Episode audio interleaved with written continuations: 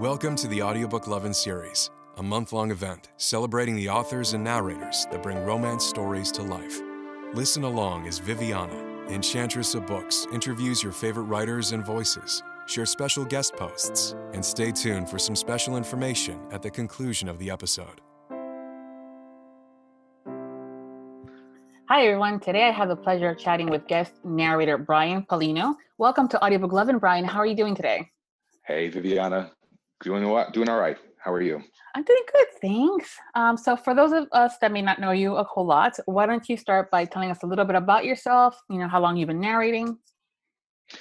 Yeah, so I got into audiobooks in probably the middle of 2013. Um, I had acted in plays and stuff since I was a kid and had been wanting to get back into it in my early 20s and when I discovered the world of audiobooks, which I didn't know much about and was lucky enough to get an audition, um, I realized that this is such an incredibly thriving community and it's all based on acting. And it allows me to flex my acting chops and have a lot of fun telling stories. And so I've been doing it since 2013, ever since. Yeah, and you haven't looked back yet, huh? no, no, I have not looked back. Good. So, how do you, when you get cast for a book, how do you go about prepping it? Well, it's interesting. Every every book is different. You know, I I think across the board, I can definitely say that the most prep work that goes into uh, the process deals with nonfiction books, because usually you're involved in some kind of historical scenario where there's a lot of names and geographical locations. You have to make sure you get the right pronunciations, especially if there's different languages involved. So when I've done World War II stuff and anything that involves some strong historical setting that involves a lot more prep work than, say, reading any type of fiction or romance novels that I just have to sort of put myself into the head of the character. So I usually go through and sort of get the lay of the land with who the protagonist is, who I'm playing. And uh, as a general rule, I always usually portray the uh, the first person male character or the narrator if it's a third person omniscient narrator i usually always portray that in my normal speaking voice which you hear now unless of course the author wants a specific accent. But usually if i can help it i always try to make the most natural sound which is just my regular speaking voice. How do you go about selecting how the other characters are going to sound? Well that's uh that's that can be an interesting process depending on the perspective. Now, I would say that a good 95% of the romance books I've done have been with a co narrator, a female co narrator. And I am a huge, huge believer in coordinating characters with them. So I'm always reaching out and I always love to talk to them on the phone and just have a nice conversation so I can really glean the sound of her voice get the idiosyncrasies that she has and we talk about the characters we talk about the book we talk about the background and whatnot. So i think the biggest part of the process for me that's the most helpful is just getting to know who my co-narrator is and really uh, get a feel for how she sounds and the wonderful acting that she's going to bring. And i'm happy to say that a lot of a lot of these narrators that i've worked with have become friends of mine in real life yeah, everybody's very sweet and nice, and you guys also Mhm. get paired a lot often. Sometimes there's certain voices, I guess, that sound good together.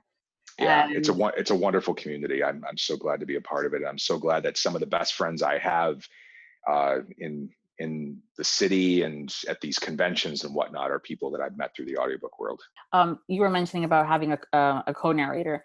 When it comes down to narrating projects, do you prefer a, a duel, a duet, or a solo? Does it matter? you know it's funny you you mentioned that viviana because i actually am about to start my first duet ever i've never done a duet before Ooh, uh, so it'll be it'll be interesting uh, i don't know how much i can say right now because the Mhm. project hasn't started production yet but it is fun to uh, to do it like almost like a radio play where Mhm. you where you get to narrate just the lines and just focus on the characters unfortunately because of the current situation we can't do it in the same room which is what i prefer if i had my way i would always do duets with the other narrator in the room and we could just feed off each other's energy Mm-hmm. So at this point, I'd say I prefer, when it comes to romance, I really prefer to do dual narration at this point because I think it's really important, especially if the book is long. I, I, I, as a listener, would prefer to get different perspectives. And there's something nice and refreshing about you hear my voice for a little bit, and then you hear the the co-narrator's voice, and you get her perspective. And I think as a listener, it's a it's a fresh experience to hear multiple perspectives and multiple voices throughout one book. You know, originally back in the day, there was always just the one narrator, and then they started with the whole dual, and now we're doing duets. And personally, I, I love duets, specifically when the book has really good banter between the hero yes. and the heroine, because that's yes. just there's just that interruption and the the the mood and the setting at the moment. You can't go wrong with having the two each of them have their own you know character voices and stuff like that. If I had my way, uh, for duets and things like that, when there's banter and conversations, if I had my way, there'd be a little bit of room for improvisation like stumble or um or any of these little idiosyncratic things that we say in the english language when we're having a conversation with somebody because we don't always speak perfectly. We don't always have crisp clear perfect diction. We don't always say exactly what's on our mind when we're in the middle of a stream of consciousness sentence so if I had my way, there'd be a room for a little improvisation, but then it wouldn't be it wouldn't be this it wouldn't be the text anymore. It'd be something different. Yeah. Well, who knows? There's been so many innovations when it comes down to having these different types of audiobooks. One day we may have something where you say, okay, you can have at least three ums in your entire dialogue. Pick where you're gonna put them. Yeah. yeah. Exactly. And I get that because eh, it's always like you're listening and everything's clear. Even when they're pissed off at each other, you know, none of them ever comes back and says, you know what, I you know, it's been an hour and I'm still mad at you. And I just thought what a good comeback would be. It's always in the moment. And I'm like, that's so not how it works. And I'm the girl that says, um, yeah. So yeah, it'd be yeah, kind of fun too. Yeah, I hear you. Mm-hmm. That'd be kind but, of uh, that's an ex- that's definitely an experience I hope to have at some point soon. You know, when when we're allowed to be in the same room with each other again, whenever that is.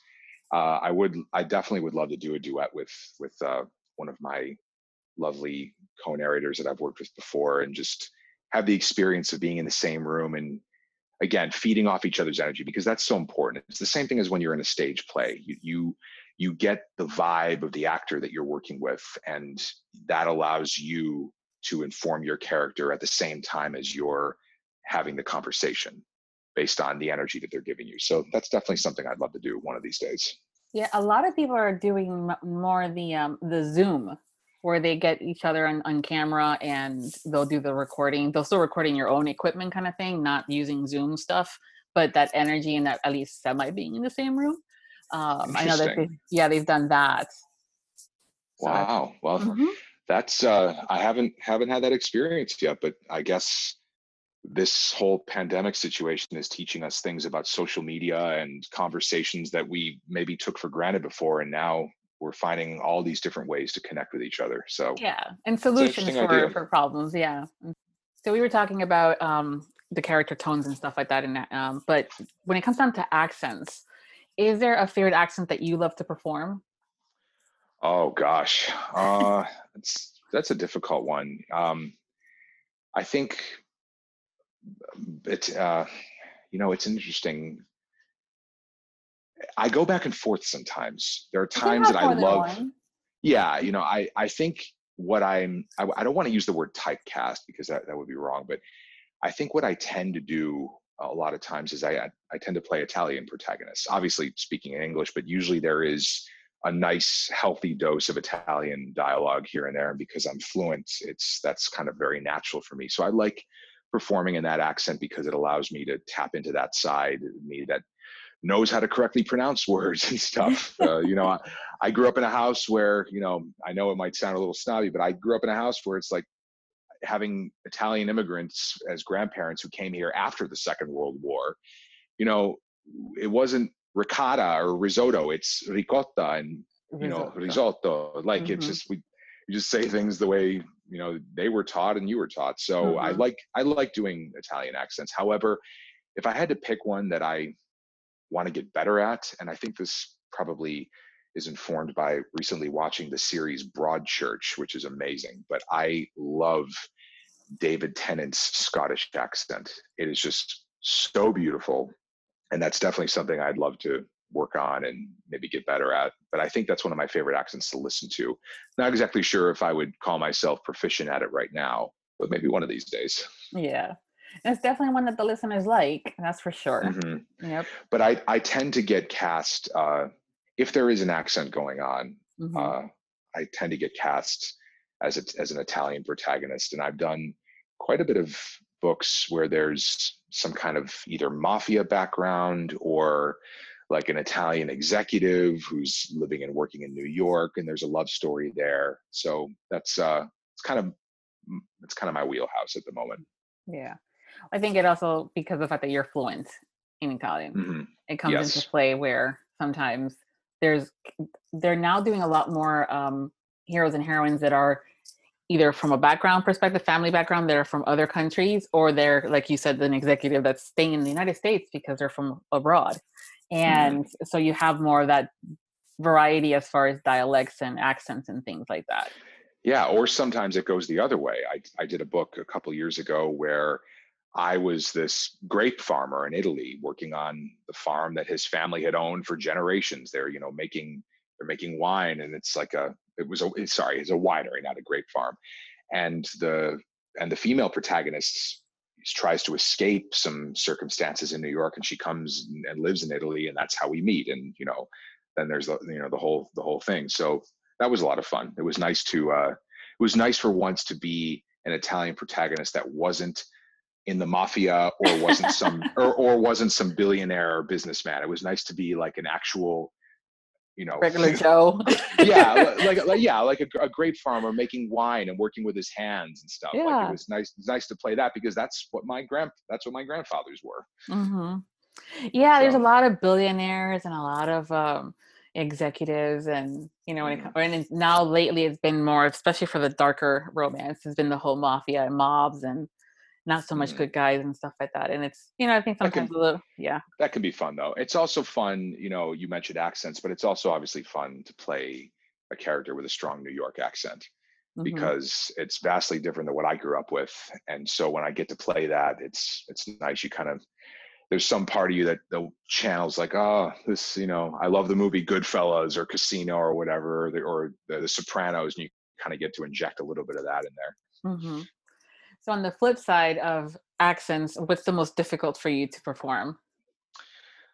Oh goodness, just trying to think back of what I've done. You know, oh, you know, honestly, I can I can vividly say, of the accents that I've been cast to perform in, the most difficult by far is Dutch. And what's funny is I've spent a lot of time in the Netherlands, and I know a little bit of the Dutch language and at least how to pronounce it. So when I'm pronouncing a Dutch word, I usually I'm pretty confident in the correct pronunciation and diction, but per- performing and producing that language or sorry that accent and dialect in English is very difficult. There's so many little nuances to the words and to the uh, certain syllables that are vastly different than how we would normally say it in English. And so to convincingly say that like a Dutch person is tough because if you're not careful, you could end up flipping into some kind of pseudo German thing, which is not correct. so that that's definitely been the most difficult so far. Well, fingers crossed that it doesn't happen often then. yeah, I don't think there's that many um, Dutch accents when it comes down to uh, like for romance. Usually they go with the the Highlander, the Irish, uh, the French has been a new That's popular true. one. Has been that's mm. popular lately. So, and of course, mm. the, with the states of Southern Texan and you know, yeah, I've done a bunch of those too. Although I will say, when it comes to Southern accents in English, uh, I do my best to really hone in on the correct region. Now, of mm-hmm. course, mm. if the region is not mentioned in the book and there's really no s- precise geographic location, then usually it's a little bit more general, and the co-narrator and I will usually work on that together. But for instance, if the book is said to be set in Alabama versus Texas or Louisiana or you know something like that, all of those regions have very specific dialects. And you know, I'm wouldn't call myself an expert, but I do have a good ear, and I try to make sure I stay in tune with what that accent actually sounds like and try to find a native speaker if I can help it, or obviously, you know, can go to some of the wonderful diction coaches that we have in our community, like PJ Ochlan and um, who else do I know? Robin Miles is another amazing narrator who teaches a lot of dialects. So whenever I get stuck, you know, it's it's lucky that we have resources to go to.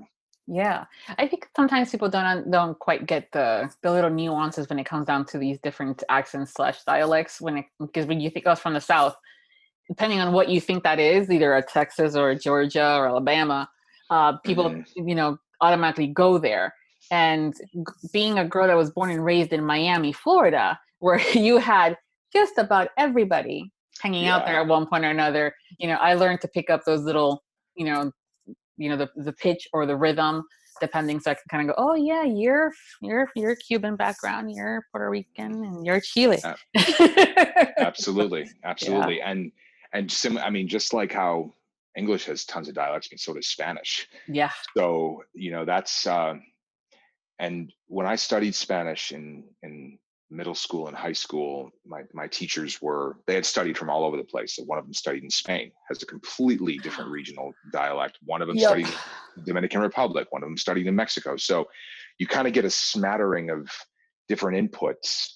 Whereas when you actually, so when you actually have to perform something in a book, you have to make sure you're channeling the right mm-hmm. thing. And it's luckily, oftentimes I find that it hasn't been it ha- there hasn't been a need to be extremely niche and extremely focused on one specific target sound i think most recently one of the toughest um, accents to really live and breathe was i did a three book series with emma wilder who i'm i'm sure you know and a lot yeah. of our fan a lot of the romance fans know and she's a good friend of mine yeah she's a good friend of mine we did a three book series that was set in new orleans and i played a guy born and raised in the bayou. And that was difficult because I've only been to New Orleans once in my life. And, uh, you know, I've heard that accent here and there. But what's funny is a friend of mine who was born in Shreveport, Louisiana, was saying, all you need to do is think about the New Orleans accent like it's Southern fried Brooklyn.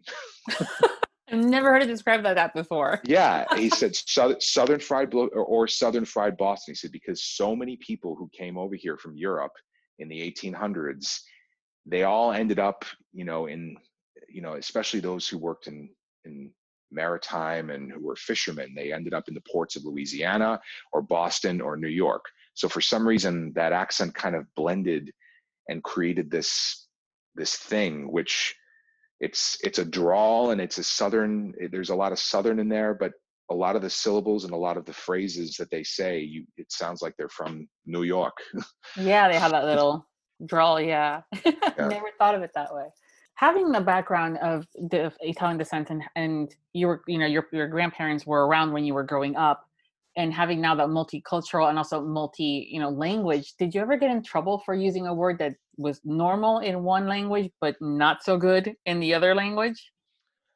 Oh interesting interesting interesting question. Um you know i don't think so because uh by the time you know by the time i i learned italian later in life actually. I, hmm. you know, I, my mother taught me a little bit when I was young, but I got serious about it in my early 20s when I, uh, you know, when I was out of school.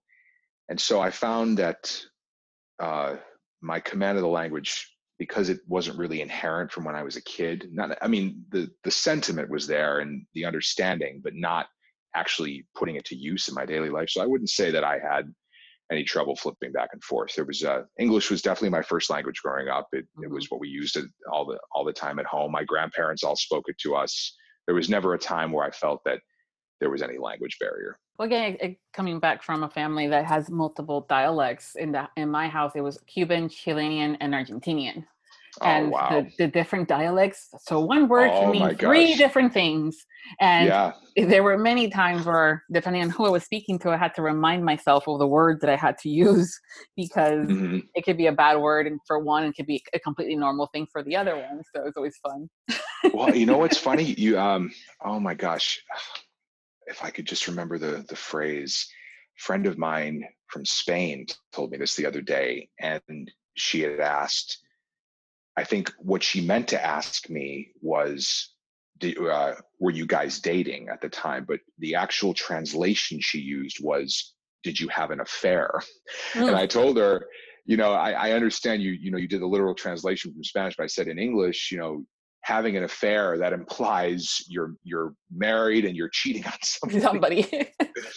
so and she she didn't know it. She was she was uh, she found that so interesting, and I'm always I'm always fascinated by colloquialisms like that and uh, little phrases that we use in the English language that we take for granted and don't really know why we use them, but uh, but it's just become such a part of the culture and part of the syntax that we just kind of gloss over it.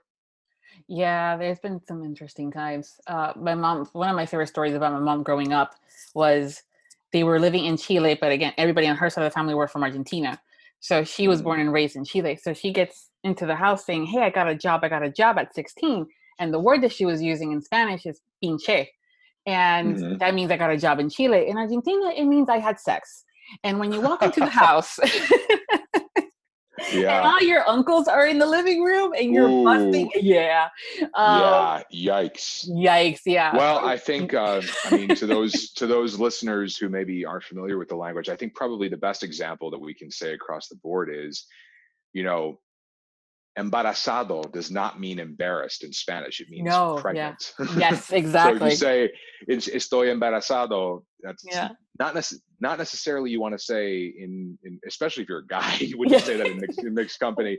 But uh, that's definitely a, one of those false cognates that um, can really trip you up. yes, it does. Yeah, that's also when it comes down to the authors having um, a character that is, uh, you know, from a diversity background for them to do the research is important.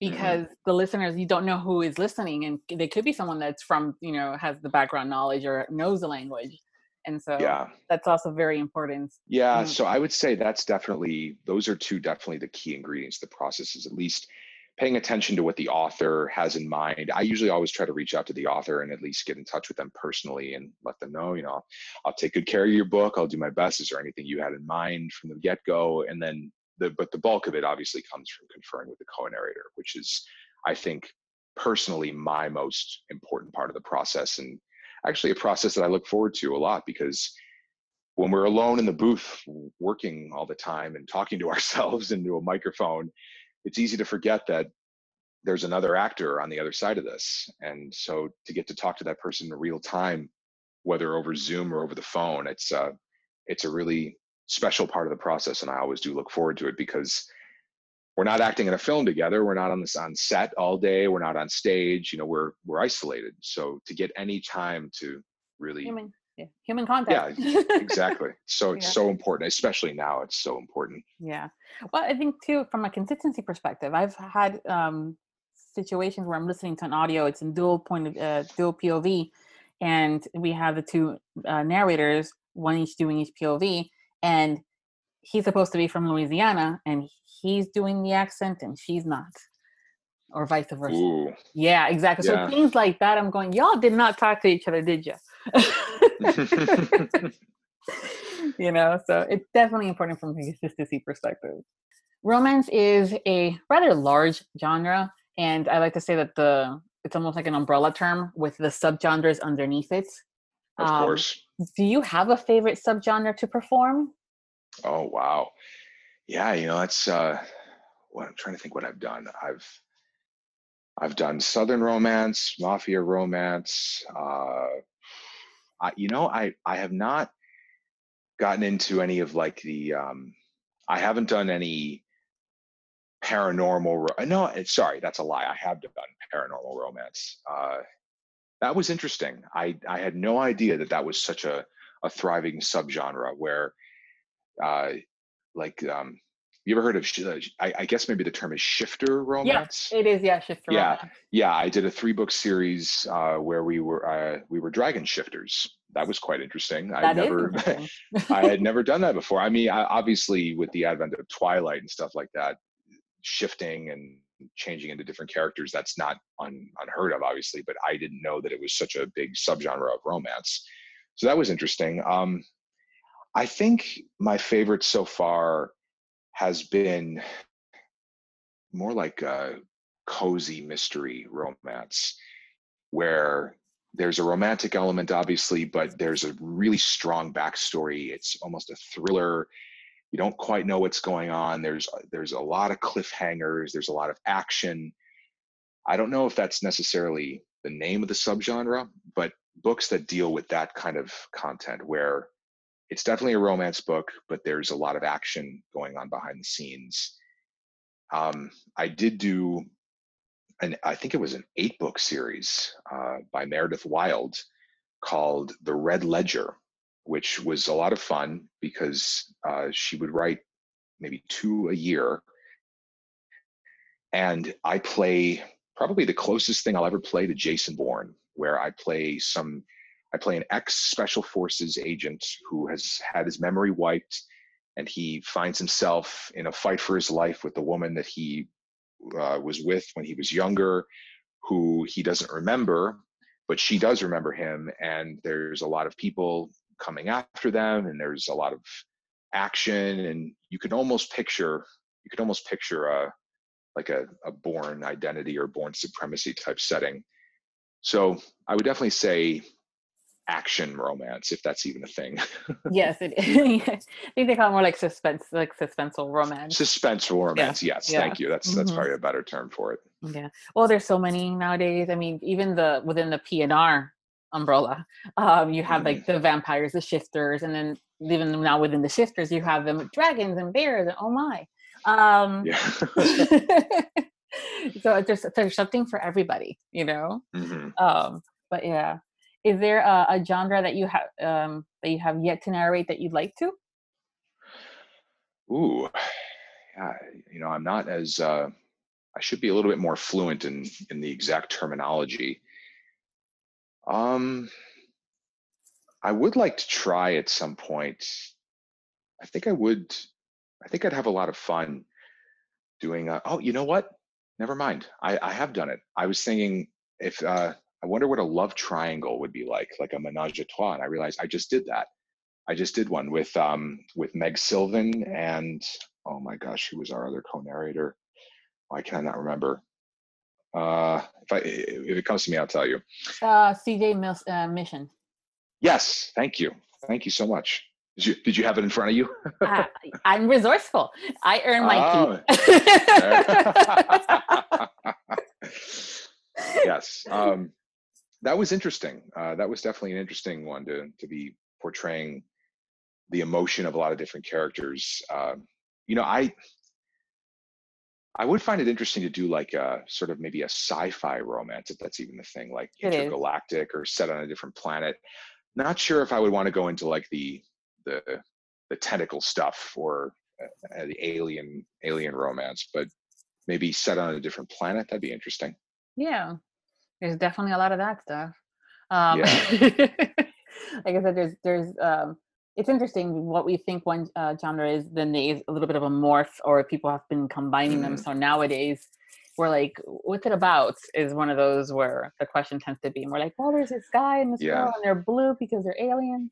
Um, yeah, I mean, I, I I am a huge Star Trek fan, and mm-hmm. uh, and Star Trek definitely has been so groundbreaking in its portrayal of things like interracial couples mm-hmm. and and LGBTQ couples and stuff like that. And so I think it's really important to hear those stories as well.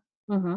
And yeah. um, I'm I'm a big fan of any content that allows me to really portray and act with a strong emotional sense whenever I narrate, I always try to sound like a real person. It's it's sometimes can be easy to just say to just rely on the sound of your voice, especially if you have a deep, dark, gravelly voice sometimes.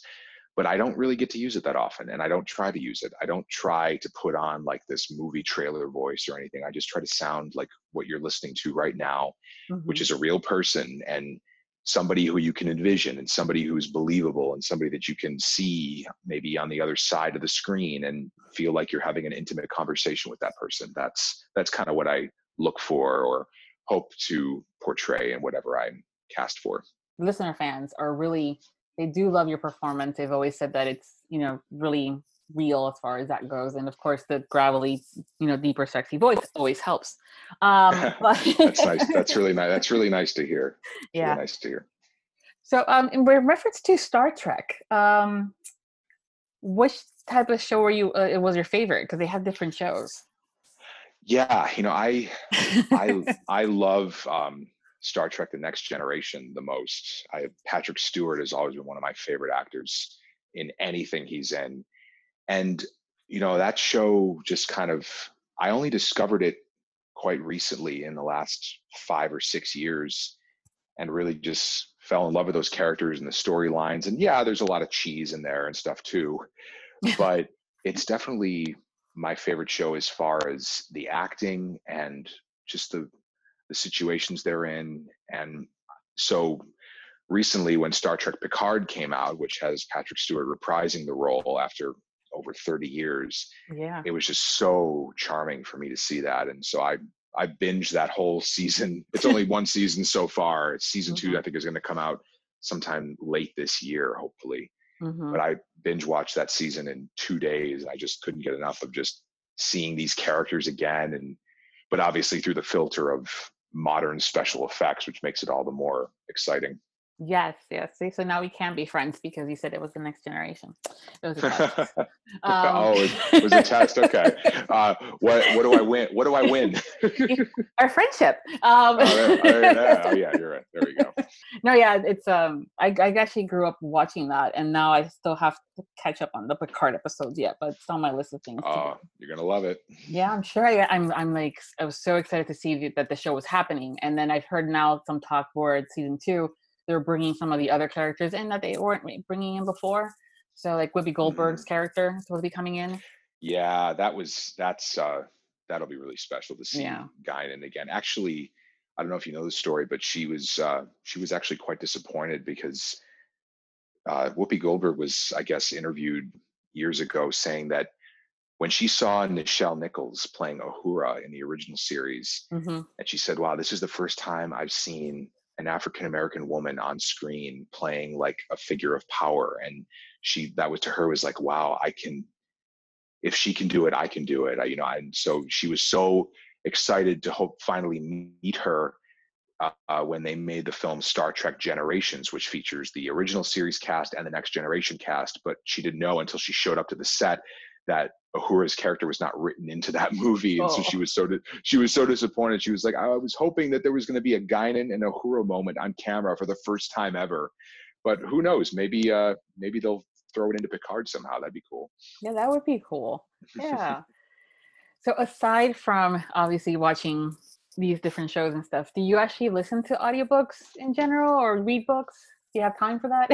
oh gosh uh, somebody asked me that the other day they said uh, you know what, what are you reading these days and i said oh reading for pleasure huh what's that no unfortunately i these days i don't get to read much uh, that is not that is beyond scripts that i'm preparing which is a good problem to have i guess Yeah. yeah. but it but it is nice every once in a while to maybe put something aside or pick up something that you haven't read in a while and recently uh, i picked up one of my favorite books ever in my whole life the phantom toll booth. You ever read that? No. oh my goodness it is one of the greatest pieces of american literature in my opinion. It's set in a fictionalized world um, with all these different amazing characters and uh, it was written in the 60s by this guy named norton juster who's still alive actually. And uh, it's a classic classic piece of literature. Really really fun and then i've been reading uh, i actually own the entire collection of the comic calvin and hobbes Oh wow. I have the entire collection. So I've been reading that for fun because I think when you're preparing a book and stuff and preparing characters, there's maybe not a whole lot of bandwidth left to read a dense book. So sometimes it's fun to pick up something fun like a comic book or a graphic novel. So I've been doing that as well. Yeah, Yeah, sometimes people don't consider those like books and reading, and I'm like, listen, it has words, it's reading. Um, you know, and um, it's gotten some bad rep sometimes, but I, I love the fact that now the communities are getting more involved with each other when it comes down to different types of books, including the comics. Mm-hmm. And that they're even, you know, they're starting to mesh more. In fact, some of the romance uh, authors have done like n- like novellas, but in comic style. Really? Yes. Wow. Mm-hmm. That's, that's- really cool. It is. Yeah, it's cool because it can kind of bring other people into it that are more into the comics versus the other way around. But again- Absolutely. Yeah, so that's been kind of cool. Having an Italian background, do you cook a lot? Do you not cook at all?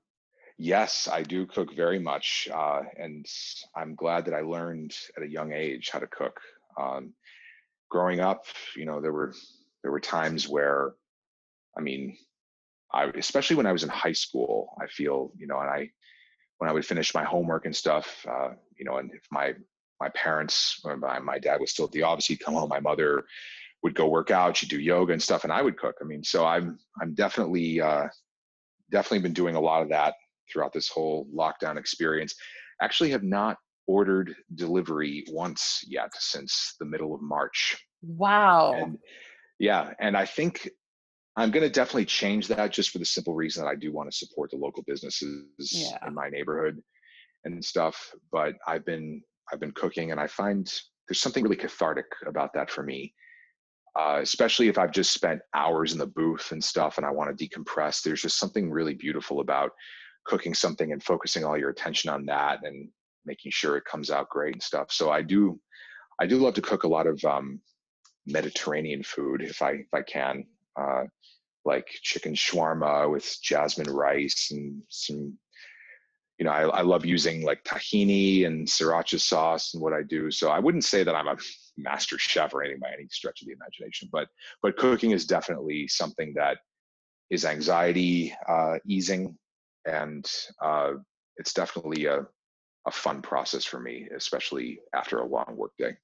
So is it one of those where you, we can envision having some music in the background and having you, you know, just tossing some ingredients into a saute pan and just, you know, sauteing it? Is it Yeah, you know, yeah absolutely that's that's that's totally a, a valid picture i mean i i love uh, listening to beethoven's piano music it's some of my favorite music in the world and so i'll sometimes put on you know an album of uh, some of the greatest pianists like arthur rubinstein or Helene Grimaud and just listen to the Beethoven piano sonatas while I cook. And it just, it's such a, a wonderful combination for me. It's very therapeutic. yeah. Do you um drink something when you're cooking and you're on that winding down moment?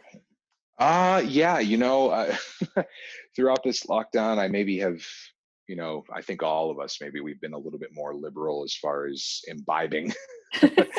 so I I uh, I love my uh, I love mezcal. Are you a fan of mezcal? Uh, remind me what that is. Oh, it's uh, it's like tequila. It's made from agave, but it's a lot smokier. It's a, it's very popular in Mexico. Yeah. It's a yeah, it's like an agave-based liquor that's used in margaritas and stuff. Yeah, uh, so that's I why love it Mex- sounded familiar, but I wasn't sure, and I Yeah. didn't put my foot in my mouth. So I I love yeah, it's okay. I so I love mezcal, and then I I love my uh, I love bourbon. So I'll usually drink, you know, have a little bit of that, you know, that or something. And obviously, growing up Italian, you know, that's it's, the, Mhm. it's the it's the fruit of the vine. So I usually have, you know, I keep a bottle on hand. It depends on what I'm cooking. I don't Mhm. always don't always want wine. I don't don't always want whiskey. So, but yeah, usually when I'm cooking, there'll be there'll be some kind of nice little libation sitting by. Mhm. I think with us having that extra time, I grew up, you know, just basically having like mixed drinks, so like the margaritas or the fuzzy navel, uh, mudslides Mhm. if you're in a dessert, you know, situation. Um, and then for the beers, you just grab a Corona or a Heineken. And I'm like, I've been trying to sophisticate myself a bit more and trying out different cordials. And I, I tried bourbon once, and it's like, wow, that's uh that's intense. Yeah. you know um, i never i never really had a taste for beer growing up because where i grew up we used to drink a lot of kind of subpar canadian beers and stuff and things uh, like very typical american and canadian brands that just didn't really taste like much to me. Hmm but since spending a lot of time in the netherlands and belgium and germany over the last 10 years my palate for beer has gotten a lot more sophisticated i'd like to say. So i'm i'm uh if I'm gonna drink a beer, I like a really like you know I like a strong, very hoppy double IPA or something. I, Mhm. I'm not one. I'm not one to just reach for for a Heineken or a Michelob or something. maybe maybe that's a little bit. Maybe I'm a bit of a beer snob that way, but uh, but so be it. yeah, Some n- people are some people are wine snobs. Some people Yep. are coffee snobs. I'm maybe more of a beer snob. Whatever. Yeah. Well, you, you know, there's so many options nowadays. I mean, even here in Florida, we have our wineries and we have our beer distilleries and stuff like that. And that's not something that you think of when you think of, for example, wine. Oh yeah, Florida. Um, the Mhm. terroir is just not the right kind. Um, but it's just one of those where I think with age and also just not wanting to be that girl that goes, yeah, can I have a fuzzy navel when there's a bunch of different options out there. Um, just to kind of develop and just learn. You know, things. Viviana, if you'll forgive my ignorance, I actually don't even know what's in a fuzzy navel. What is it? So it's peach schnapps, it's schnapps and orange juice. Oh, okay, okay. Yeah, yeah. Got Very, very it. simple too. Just two ingredients. You know. oh, Okay. Yeah. So it's a, it's a. Um, there's a there's a after dinner drink I learned about in uh, well, it's a little bit heavier than an after dinner drink, but when I was in Italy in 2013, um, some uh, sometimes it's colloquially referred to as il padrino, which means the godfather, but it's uh, it's a mixture of bourbon and di saronno, the amaretto liqueur, and it's delicious. I think I yeah, have if those you- here. if- If you like, if you if you like amaretto, yeah. yeah. I don't know what I like. That's why it's one of those things I don't know. So I tend to buy those cute little small bottles, and that's Yeah. how I taste test things. And then if Mhm. not, I'll just use it for the food. And you know, a tequila uh, or any some of the those clear li- liquid um, uh, liquors actually does go well with things like uh, sausages and peppers. So Yeah. who who knew? who knew? we just we have so much time on our hands right now during this lockdown. We might as well just try everything. Yeah, not only that, but it's, it calls for a red wine. So what do you have instead if you don't have red wine? Let's start experimenting. Yeah, exactly. Yeah. Exactly. hmm Um, towards the end of the show, I love doing a little game with my guests. So if you're um, sure. cool, so it's a would you rather. So it's also getting to know you a little bit. Okay. Okay, so would you rather always be 10 minutes late or 20 minutes early? Definitely 20 minutes early. Absolutely no question. I like to get somewhere and have a couple of minutes to get the lay of the land Mhm. and relax, uh, especially if I'm recording in a studio and you get a chance to catch your breath and stuff. But yeah, I'm I'm a big believer in to be early is to be on time. Mhm. Would you rather know the history of every object you touch or be able to talk to animals? Wow, that's a really interesting question. Uh, whew. Hmm. Now, when you say talk to animals, you mean like they could understand me or we could have a conversation? Conversation, I'd say. I think that would be much more rewarding than just, I mean, that's that to me, having telepathy with animals, that's like a superpower. Mhm. Ta- uh, knowing knowing the history of every object you touch that's just like that just means you're super smart it would come in handy at certain points but i think talking to animals maybe they could tell us some secrets about how we can better treat the planet True. Yeah. I've always Yeah. always been curious about what the cat would say. Um, oh yeah yeah that's, that's definitely and because cats turn on a dime you they love you one minute the next minute they're like okay i've had enough get away from me yeah. Well, I've been lucky. I, I have uh, three cats right now, and they're all three of them are very affectionate and loving, and they don't do that. But one of them is very oh that's good But she's very needy, so it's every time you walk into the room, she's meowing because she wants to have some loving. And first thing in the Mm. morning, right up in your face, she's meowing. I'm like, enough already, dude. Enough. Go away. yeah you know i'm uh it'd be nice to have a, a pet right about now but Mhm. You know i the problem is that on the off chance that i have a very hyper uh, cat or dog it would it would be really difficult to get recording done in, in something like that. So Oh yes. uh it, it- maybe maybe one of these days but uh, but not right now unfortunately. So anyway i definitely would prefer to talk to animals. Would you rather oh, uh, be able to teleport anywhere or be able to read minds? Ooh, that's tough too. Uh, well, both of those things happen in Star Trek. Yes. um, I think, wow, that is tough. I wish I could pick both because having both of those things would, would be so amazing. Uh, I think at the moment I would rather read minds. Come back to me in about six months, and then maybe we can we can talk and I'd say something different. I think I'd I want to. Well, actually, scratch that. Right now, I would love to be able to teleport, just like you know, put put my put my mask over my face so I'm yeah. you know protected at least, and just teleport and like spend a couple of hours in the middle of Florence or something, uh, like in a in a re- remote location, then just teleport right back here, beaming as they call it in Star Trek. Yeah. But um, yeah, but I also think. Uh, actually it's kind of a it's kind of a funny joke but there'd be so many uh like none of us romance narrators would have any work if the characters in our books actually told each other how they feel early on in the book. You're so right. they spend so much time assuming like yes. oh, if I tell if I tell her how I feel, everything's just gonna go to hell. And this is not, you know, we're friends. Like this isn't how it's supposed to work. Like, you know, we're best friends, we're buddies. Like I can't have feelings like this for my best friend. Like if I tell her, she's gonna screw things up. And then in the other, in you know, in the woman's chapter, she's saying this exact same thing about yes. the guy. So if if characters did have the ability to read each other's minds, the books would be about 10 pages long and none of us would get yeah, that is true. It's one of those where always like, if you just talk, you wouldn't have we have this issue in chapter 25. Um, mm-hmm. but yeah. Actually, uh, it's funny. Uh, I in some of the books I've been narrating recently, you know, there's like party scenes, or like I just I was narrating a scene earlier where it's at a big family barbecue, and part of me's going like, "You guys should be social distancing. What are you doing?" yeah it would be interesting to see like if we were to go forward in time um if anything like this of what's going on currently is going to be um included in some of you know books either oh gosh. Yeah. I would i would be so i'd be so down you know i think this is probably for many people my age i, I just turned 30 i think many people in this day and age this is probably the most significant global event we've lived through and hopefully we won't live through anything more severe. But to actually narrate a book, maybe a couple years down the road, that's based completely off what we're all going through right now, and to have a love story embedded in that, I think that'd be so touching to say, wow, I lived through this. I know what it was like. I, I remember the emotions that we were all going through at this time.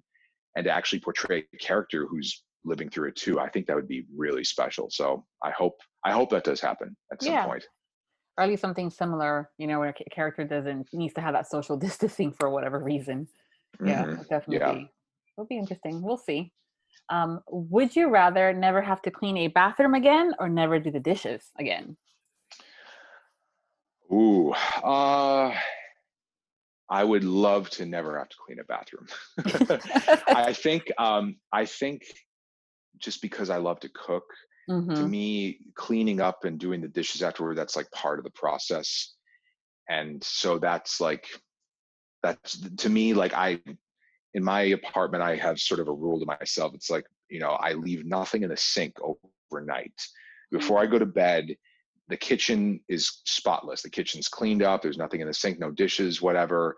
So whereas so that to me is like it's part of the routine whereas cleaning the bathroom that just feels like a chore yeah where have you been all my life? You're like the only other person I know that has the same concept. It's like I hate leaving stuff in the I hate leaving things overnight, so I don't. But it drives yeah. me crazy when other people do. I'm like, dude, seriously, it's just a it's a mug. Clean it. yeah.